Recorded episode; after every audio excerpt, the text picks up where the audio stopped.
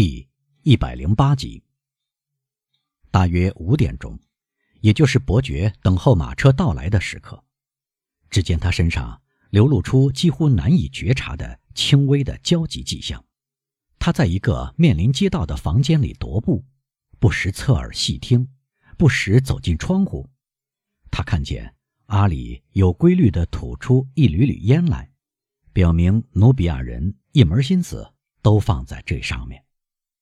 突然，远处传来铃铃声，但像雷霆一样迅速逼近。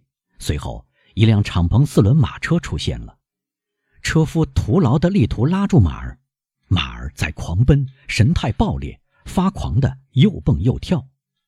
马车里，一个年轻女人和一个七八岁的孩子互相搂抱在一起，由于过分恐惧，连叫喊的力气都丧失了。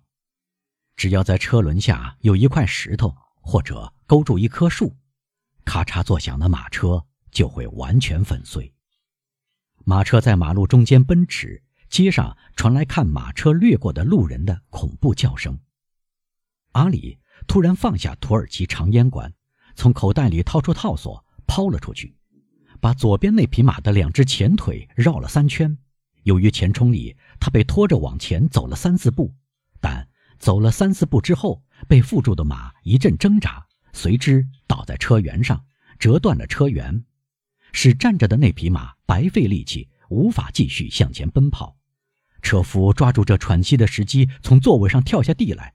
阿里已经用他钢铁一般的手指抓住第二匹马的鼻孔，马儿疼得发出嘶鸣，痉挛地躺在他的同伴身边。这一切只发生在子弹击中目标的一瞬间。这时，对面从发生故事的那幢房子里冲出一个人，后面跟着几个仆役。车夫刚打开车门，他便从马车里抱下贵妇。贵妇一手抓住靠垫，另一只手把昏过去的儿子紧抱在胸前。基督山把他们两个抱到客厅，放在一张长沙发上。不用害怕，夫人，他说：“您得救了。”女人恢复过来。作为回答，他把儿子托给他看，目光比任何祈求都更加有力。孩子确实始终昏迷不醒。是的，夫人，我明白。伯爵说，一面查看孩子。不过，请放心，他没有事，只是恐惧把他吓成这样。哦，先生，做母亲的大声说：“您这样说不是为了安慰我吧？您看他多么苍白啊！”我的儿子，我的孩子，我的艾德瓦，回答妈妈的话呀！啊，先生，派人去请医生吧。谁能救活我的儿子，我的家产都给他。基督山做了一个手势，让泪流满面的母亲镇静下来。他打开一只小盒子，取出一只波西米亚的香精瓶子，里面装着像血一样的红色液体。他倒了一滴在孩子的嘴唇上。孩子虽然脸色仍然苍白，但旋即张开眼睛。看到这种情景，做母亲的快乐的近乎狂乱。我在哪里？他大声说：“经过这样残忍的考验之后，是谁给了我那么多的幸福？”夫人，基督山回答：“您就在我家里，我非常荣幸能使您摆脱悲伤。”唉，该死的好奇心，贵妇说。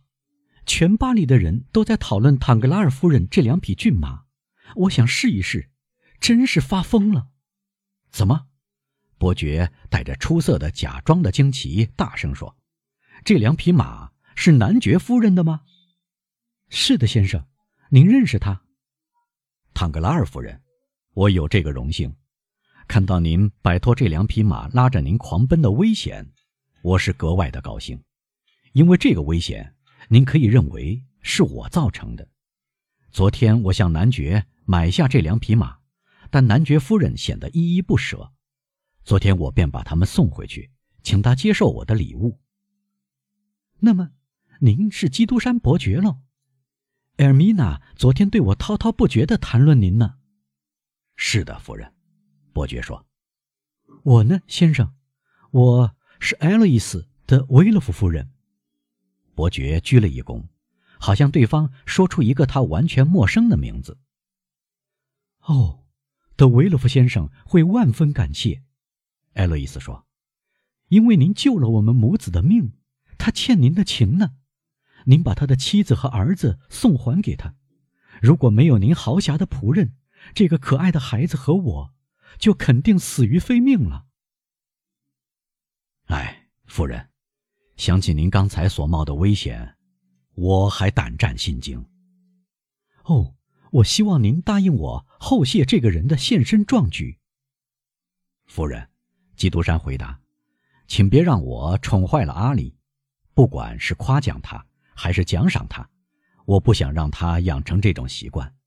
阿里是我的奴隶，他救了您的命是为我效劳，而且这是他的职责。但是他冒了生命危险。”德维勒夫夫人说。伯爵那种主人的口吻，尤其使他肃然起敬。我救了他的命，夫人，基督山回答。因此，他的生命属于我。德维勒夫夫人一声不吭。或许他在思索这个人。初次接触，他在他的精神上产生了非常深刻的印象。在沉默的这一刻，伯爵得以随心所欲地观察孩子，他的母亲。吻了又吻他。他长得像红棕色头发的孩童那样瘦小白皙，但却满头浓密的黑发，又硬又蜷曲，覆盖住他突出的额头，垂落至肩，罩住他的脸庞，更增加他的充满狡黠奸诈和出生的凶狠的眼睛那种机灵活跃。他的嘴巴刚刚恢复红润，嘴巴大但嘴唇薄。这个八岁的孩子。脸容已经显得至少像十二岁。他的第一个动作是猛地一摔，挣脱母亲的手臂，去打开那只小盒子。伯爵刚才从那里取出药水瓶，然后也不经任何人的许可，就像惯于满足自己一切任性想法的孩子那样，他马上要打开瓶盖。别动，孩子，我的朋友，伯爵急忙说：“这种液体几滴就能造成危险。”不用说喝下去，连闻到也不行。德维勒夫夫人脸色变得苍白，拉住儿子的手，把儿子拖回自己身边。但他的担心平息下来以后，他马上朝小盒子瞥了短暂而意味深长的一眼。伯爵抓住了这目光。这时，阿里走了进来。德维勒夫夫人做了一个欣喜的动作，把孩子抱得更紧了一点。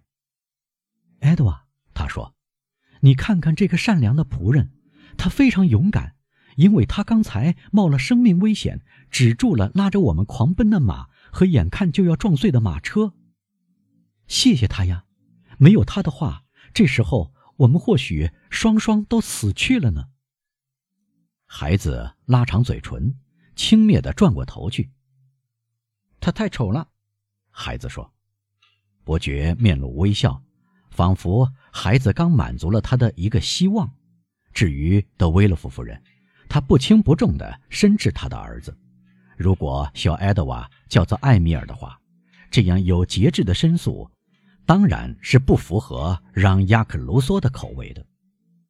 你看，伯爵用阿拉伯语对阿里说：“这位贵妇请求她的孩子谢谢你救了他们母子的命。”而孩子回答：“你太丑了。”阿里将他聪明的脑袋转过去，看来毫无表情地望着孩子，但他的鼻孔轻轻地抖动，在告诉基督山，阿拉伯人的心灵受到了创伤。先生，德维勒夫夫人问，站起身要告退。您平时住在这里吗？不，夫人。伯爵回答，这是我买下的一处临时住宅，我住在香榭丽舍大街三十号。我看您已完全恢复过来。您想告退了，我刚吩咐把这两匹马套在我的马车上。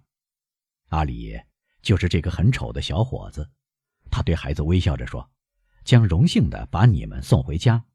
你们的车夫要留下来修车。这件必不可少的活计一结束，我的马会直接把敞篷四轮马车送回唐格拉尔夫人家。”但是，德维勒夫夫人说。我再也不敢让这两匹马拉回去了。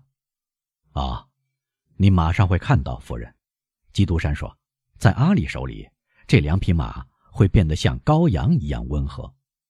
阿里走进那两匹人们好不容易才让他们站立起来的马，他手里拿着一小块沾满香醋的海绵，他用海绵去擦嘴冒泡沫、浑身是汗的两匹马的鼻孔和嗫乳，他们马上开始呼哧呼哧的吸气，全身抖动了好几秒钟。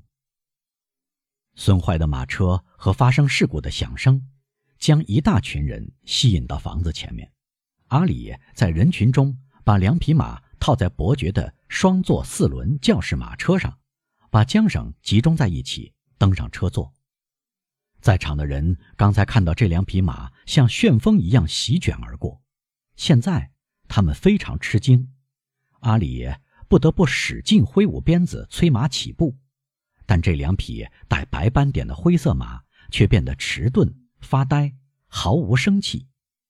他只能让马迈着不稳而懒洋洋的步子。